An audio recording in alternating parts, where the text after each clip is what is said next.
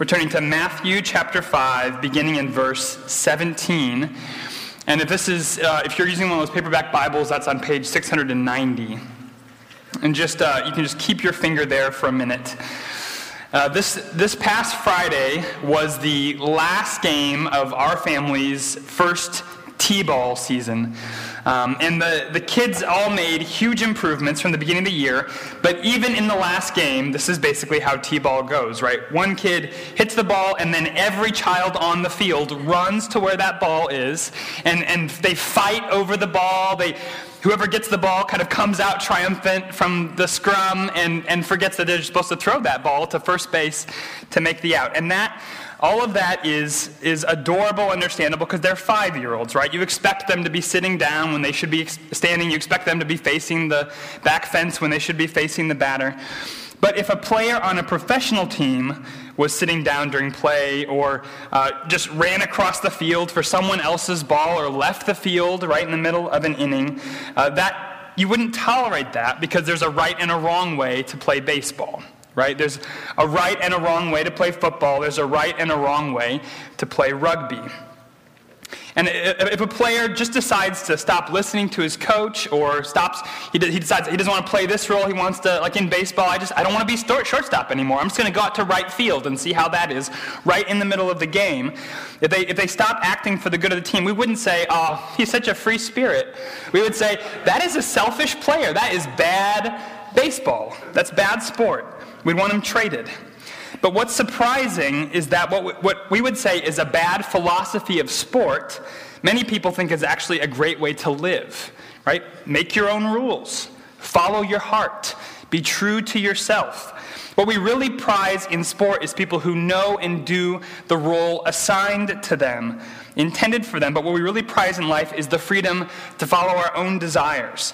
And anything that tells us to limit our freedom or resist our desires just feels like oppression.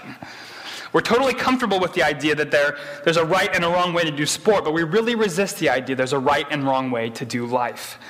And that's one of the reasons why our culture has a hard time making sense of Christianity. In our culture, the ultimate standard of good is, is inside of us, right? I just, I have to be true to myself. I have to, I have to be me. But in Christianity, the ultimate standard of good is outside of us. And we need to, we need to, we need to change a lot to conform to us. And that standard is called righteousness. It means living God's way in a way that pleases Him, in a way that fits what we were made for. There are rules to this game. There's a way to live that's good and fulfilling and beautiful, and there's a way to live that's not. And this idea of righteousness is one of the themes of Jesus' Sermon on the Mount, which we're working our way through, and it's one of the key themes of the section we're beginning today. So please follow along as I read from Matthew chapter 5, beginning in verse 17. Jesus speaking, Do not think that I have come to abolish the law or the prophets. I have not come to abolish them, but to fulfill them. For truly I say to you, until heaven and earth pass away, not an iota, not a dot will pass from the law until all is accomplished. Therefore, whoever relaxes one of the least of these commandments and teaches others to do the same will be called least in the kingdom of heaven. But whoever does them and teaches them will be called great in the kingdom of heaven. For I tell you, unless your righteousness exceeds that of the scribes and Pharisees, you will never enter the kingdom of heaven. You have heard that it was said to those of old, You shall not murder, and whoever murders will be liable to judgment. But I say to you that everyone who is angry with his brother will be liable to judgment. Whoever insults his brother will be liable to the council, and whoever says, You fool, will be liable to the hell of fire. So if you are offering your gift at the altar and there remember that your brother has something against you, leave your gift there before the altar and go. First, be reconciled to your brother, and then come and offer your gift. Come to terms quickly with your accuser while you are going with him to court, lest your accuser hand you over to the judge, and the judge to the guard, and you be put in prison. Truly I say to you, you will never get out until you have paid the last penny. Would you pray with me?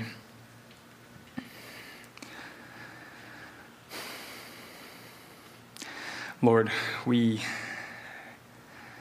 we receive this this morning as you speaking to us. This book is your living word. In Lord Jesus, we just, we just reflect that sometimes you have to speak to us very strongly. And we want to receive that. We know that your words are for our good, that they come from a heart of love. We know that you intend this for our joy. And so we want to receive your word with humility. We want to receive it with gratitude. We want you to speak to us this morning. So we ask that you would, by your Spirit, in Jesus' name. Amen.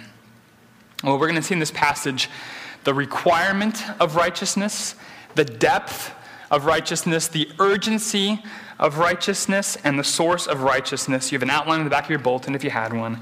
So, first, the requirement of righteousness. Jesus says in verse 17, Do not think that I have come to abolish the law of the prophets. I have not come to abolish them, but to fulfill them. So, Jesus, from the beginning of his public ministry, bucked tradition.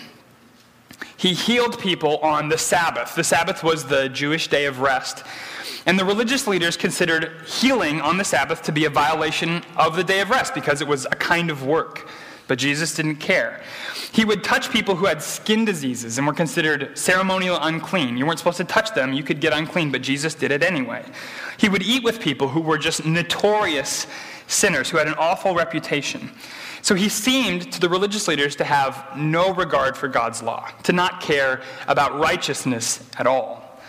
But Jesus said, No, I haven't come to abolish the law and the prophets, I've come to fulfill them. Now, just stop and think about that for a second. I want you to imagine that your firm has just, uh, just received a new managing partner. A new managing partner has been set in place, and at the meeting where she's introduced, she says to you, to the, to the firm, I have come to fulfill the history of this firm right? That would seem incredibly egotistical, right? If, if, a, if a candidate for president said, I am the fulfillment of the Constitution and all of our history.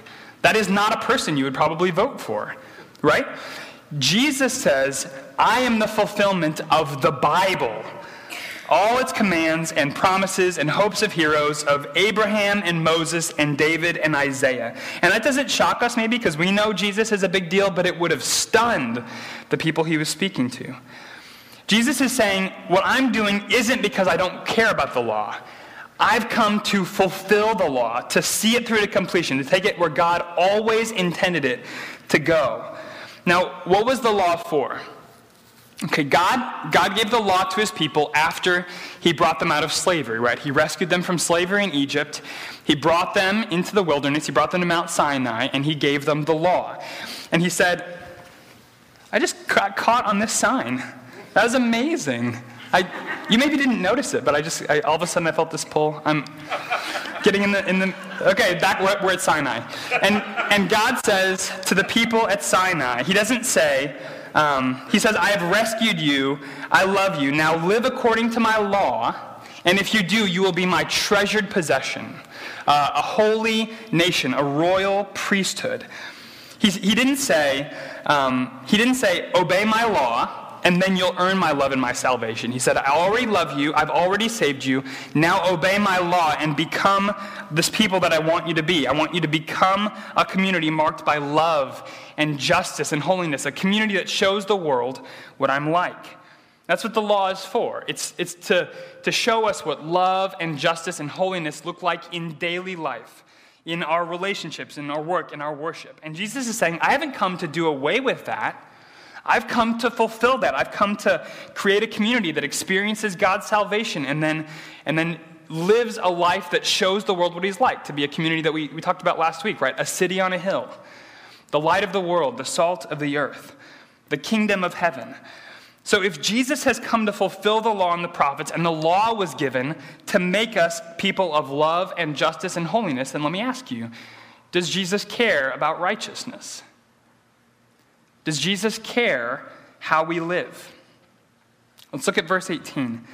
For truly I say to you, until heaven and earth pass away, not an iota, not a dot will pass from the law until all is accomplished. Therefore, whoever relaxes one of the least of these commandments and teaches others to do the same will be called least in the kingdom of heaven. But whoever does them and teaches them will be called great in the kingdom of heaven. For I tell you, unless your righteousness exceeds that of the scribes and Pharisees, you will never enter the kingdom of heaven. Does Jesus care about righteousness? Oh, yes. He says, not, he says, not, not an iota, that's the smallest letter in Greek, not a dot, not the least part of the law will pass away until the universe passes away. He says that greatness in his kingdom is measured by obedience. If you relax the law, you're least. If you obey it and teach it, you're the greatest. He says in verse 20, there's a righteousness without which you can't even enter his kingdom. Jesus requires righteousness. And so, can we just let that sit for a minute and try to feel the weight of it? Jesus requires righteousness. And we need to make sure that when we think of Jesus, we think of him as he really is. So, did Jesus come to love the world? Yes, he did. Did, did he come to seek sinners and the lost? Yes. Did he come to set us free from rules so we can follow our heart and live however we like?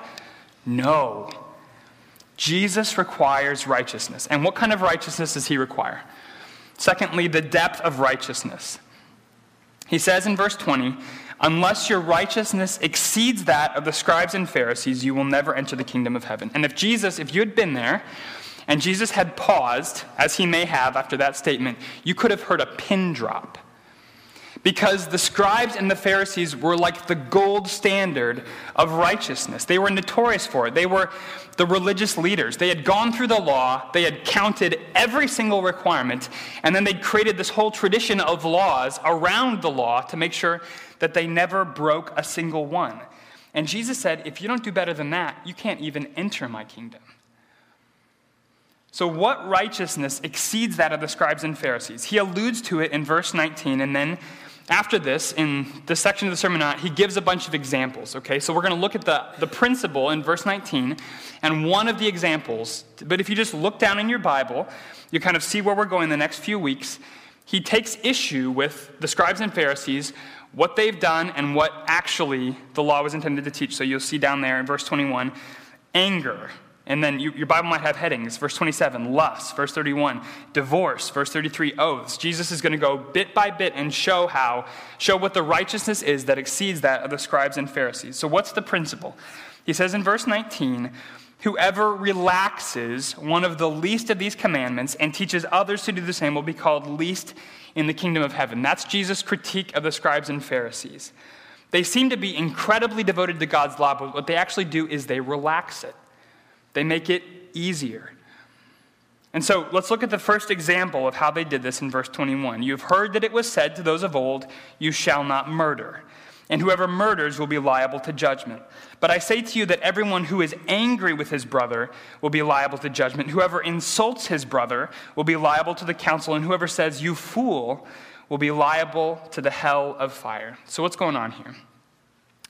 Jesus is contrasting what the Pharisees teach about the sixth commandment. You guys know the Ten Commandments, right? The sixth one is, You shall not murder. And he's taking issue with how they interpret that versus what God intended.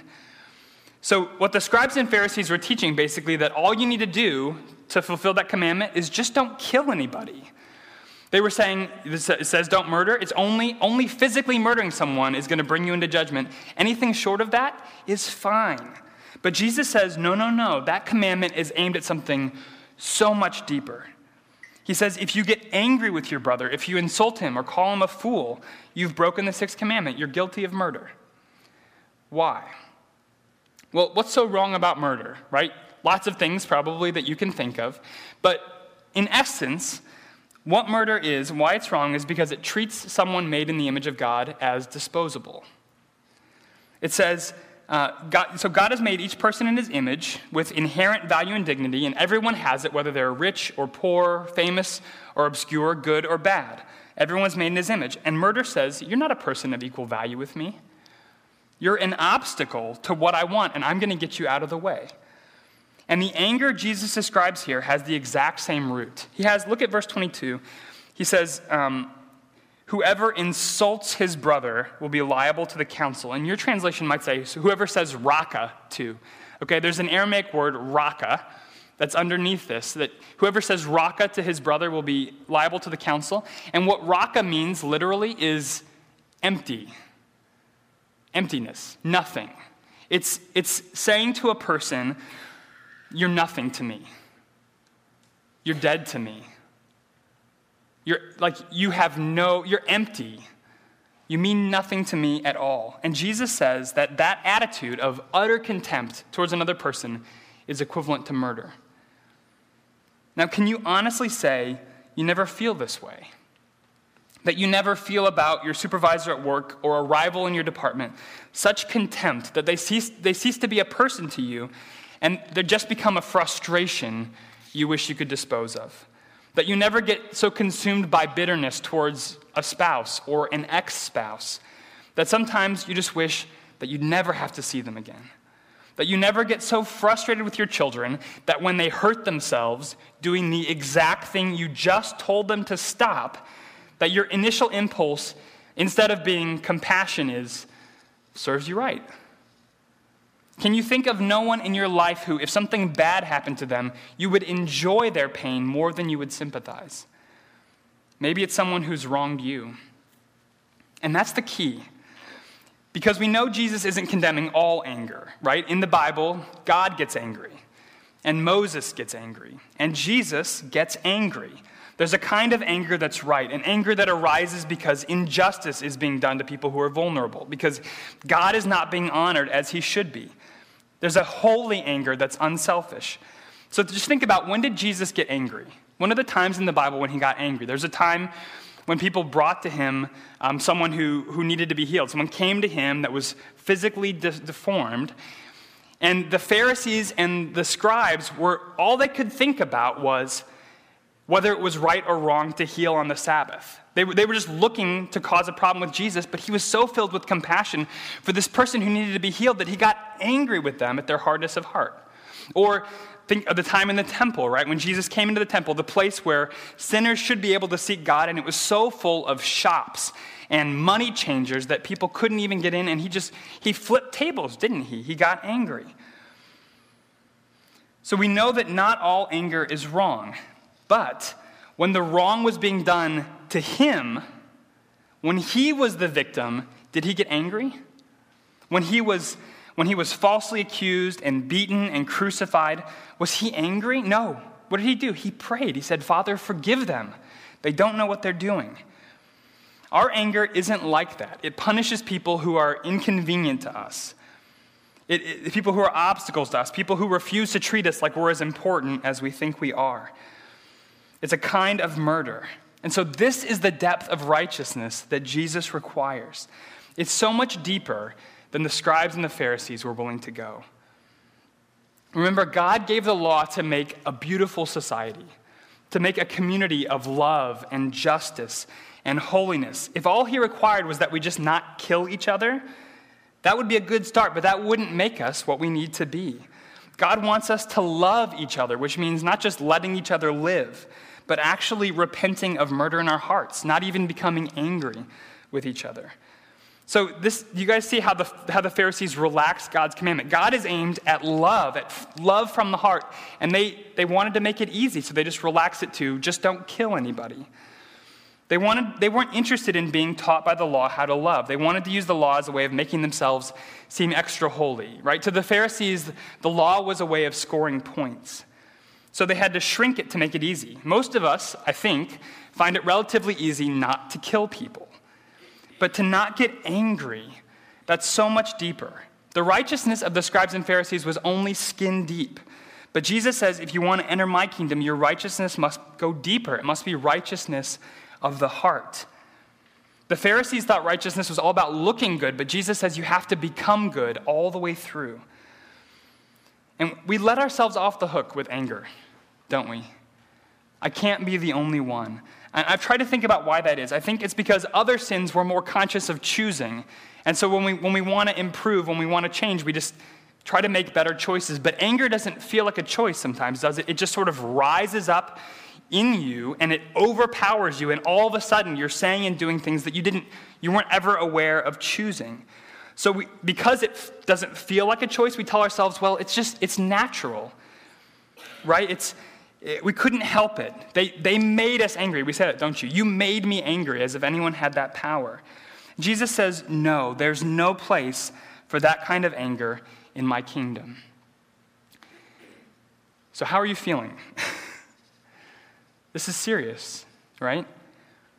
Now, I promise you that good news is coming, but Jesus wants us to see how much we need this righteousness. We have to see how sick we are before we'll take the cure. We've seen the requirement of righteousness, the depth of righteousness, and thirdly, the urgency of righteousness. So Jesus carries, with this, he carries on with this example of anger and, and says that we need to urgently address it. So look at verse 23. Jesus says, So if you are offering your gift at the altar, and there remember that your brother has something against you, leave your gift there before the altar and go. First be reconciled to your brother, and then come and offer your gift. Come to terms quickly with your accuser while you're going with him to court, lest your accuser hand you over to the judge, and the judge to the guard, and you be put in prison. Truly I say to you, you will never get out until you've paid the last penalty, the penny. So, so Jesus uses two pictures here. Okay, a picture of someone offering a sacrifice at the temple, and a picture of someone accused of wrongdoing and on their way to appear before a judge in court. And both press on the urgency of being reconciled. So let's look at this first picture. So remember, the point of the law wasn't just to get us to not kill each other, but to make us a community of love. And Jesus says that disharmony in the community, being estranged from one another, is so serious that if a man was making a sacrifice at the temple, realized he wasn't at peace with someone else, he should leave the sacrifice, reconcile, and then come back and finish. And remember that there's only one temple, right? This is in Jerusalem, in the center of the country. So he's saying, imagine that you've come days on foot to the temple, and you've waited in line to offer your sacrifice, and you're there doing the thing that you, that you think will atone for your sin and make peace between you and your Creator, this is so important that you need to just stop right there, walk all the way home, make it right, and come back and finish. It's that important. Or to say it this way, you can't get right with God if you're not right with each other. So, God wants your obedience more than your worship. If you've wronged someone in anger, God wants your obedience more than he wants your worship. Go make it right. There may come a day where you realize in the middle of a church service that you, you're worshiping God, but you're not at peace with another Christian. And you may have to excuse yourself quietly and go get in your car and drive to where they are, ask forgiveness, make peace, drive back, and come back. Or get on the phone, or go tap someone on the shoulder, pull them to the side, and make peace. Jesus says it's that urgent. And the second picture reinforces the urgency. It's this picture of being on your way to court, right? You've been accused of something, you're going with your accuser, and, and Jesus says, get it done before you get there. He's saying you should think of yourself, if you've wronged someone in anger, you need to think of yourself as someone on the way to appear before the judge. Reconcile now before you come into, into judgment. Make it right now while there's time. Because Jesus believed in divine judgment. Look at verse 22 again. He says, Everyone who is angry with his brother will be liable to judgment. Whoever insults his brother will be liable to the council, and whoever says, You fool, will be liable to what? The hell of fire. Jesus believed in a day when all unforgiven sin would come into judgment. He believed in a holy God, a just God who would not let wrongs go unaddressed. A God of love could never be indifferent to the way we wrong each other in anger, to the contempt we have for people that He made, to the ways we're pleased when others suffer instead of coming to their aid. Jesus believed in judgment. He believed in a righteousness without which we can't enter the kingdom. And so he says, This is urgent. Repent of your anger, ask forgiveness, make it right.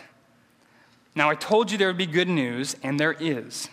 So the last thing we need to see is the source of righteousness. Now, there's been a tension in the sermon that I wonder if you felt. Because we talked about God at Sinai, right? And he, he didn't say, Obey the law, and then I'll love and save you. He said, I've already loved and saved you. Now obey the law because you love me.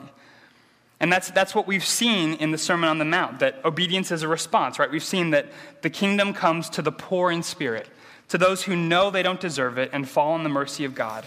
So, on the one hand, we know that those who enter the kingdom enter it by grace, as a gift. On the other hand, Jesus says we can't enter it without righteousness. So, entering the kingdom is a matter of receiving God's grace, and it's a matter of being truly righteous. And the only way those can both be true is if the righteousness we need is a righteousness God supplies by His grace. And that's why this passage is good news and not bad news. We haven't plumbed the depths of verse 17. Look back to verse 17. Do not think that I've come to abolish the law and the prophets. I've come not to abolish them, but to fulfill them. So we said that Jesus came to bring the law to its completion, to create a community of love and justice and holiness, a people for God's own possession. So, how did he do that? Did he do it just through coming and teaching and telling them the depth of what's required, by, by coming and telling them even more so what they need to do that they can't do? No, that is not the only way Jesus fulfilled the law. He fulfilled it through what he did. Okay, so we're going to look back for a minute at chapter 3. You want to turn back a page to chapter 3. We're going to be in verse 15. So, John the Baptist had been calling people to repent, to turn back to God, to prepare the way for the Lord. And, and part of that, part of that repentance was he was baptizing them in the Jordan River. And Jesus came to him to be baptized, and John tried to prevent him. He said, You don't need to be baptized, Jesus. This is for repentance, and you've never sinned. I need to be baptized by you. But what did Jesus say in chapter 3, verse 15? He said, Let it be so now, for thus it is fitting for us to fulfill all righteousness. So what's he saying?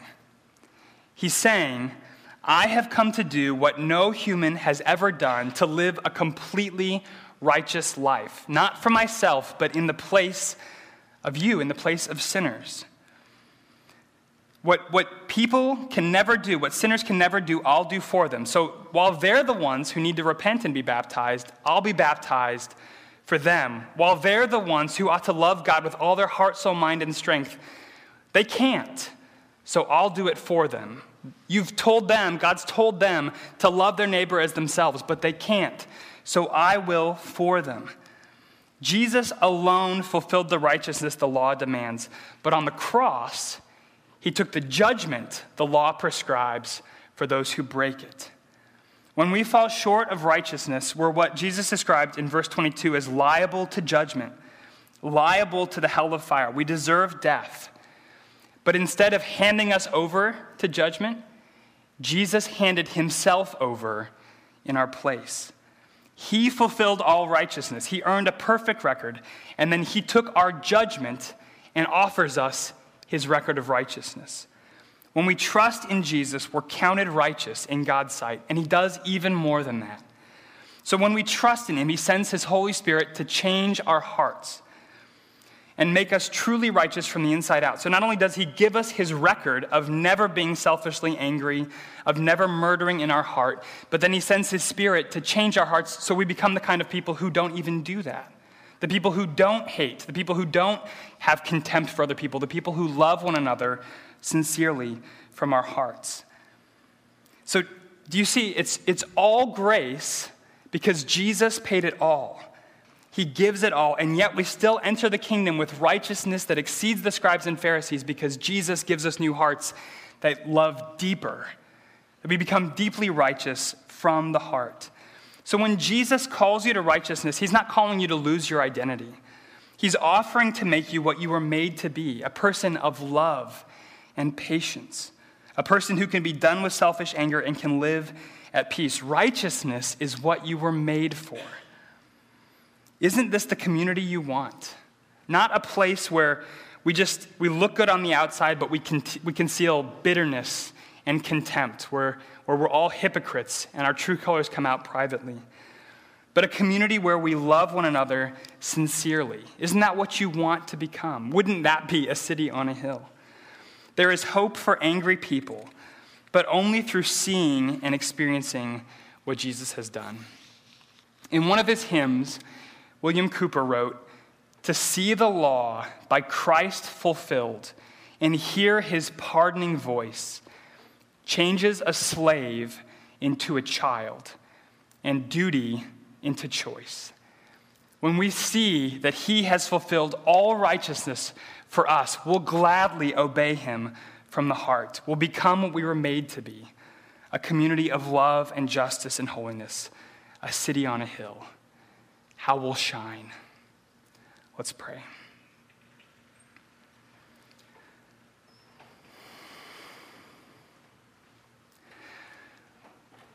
Lord, what you offer is what we need because we are angry people.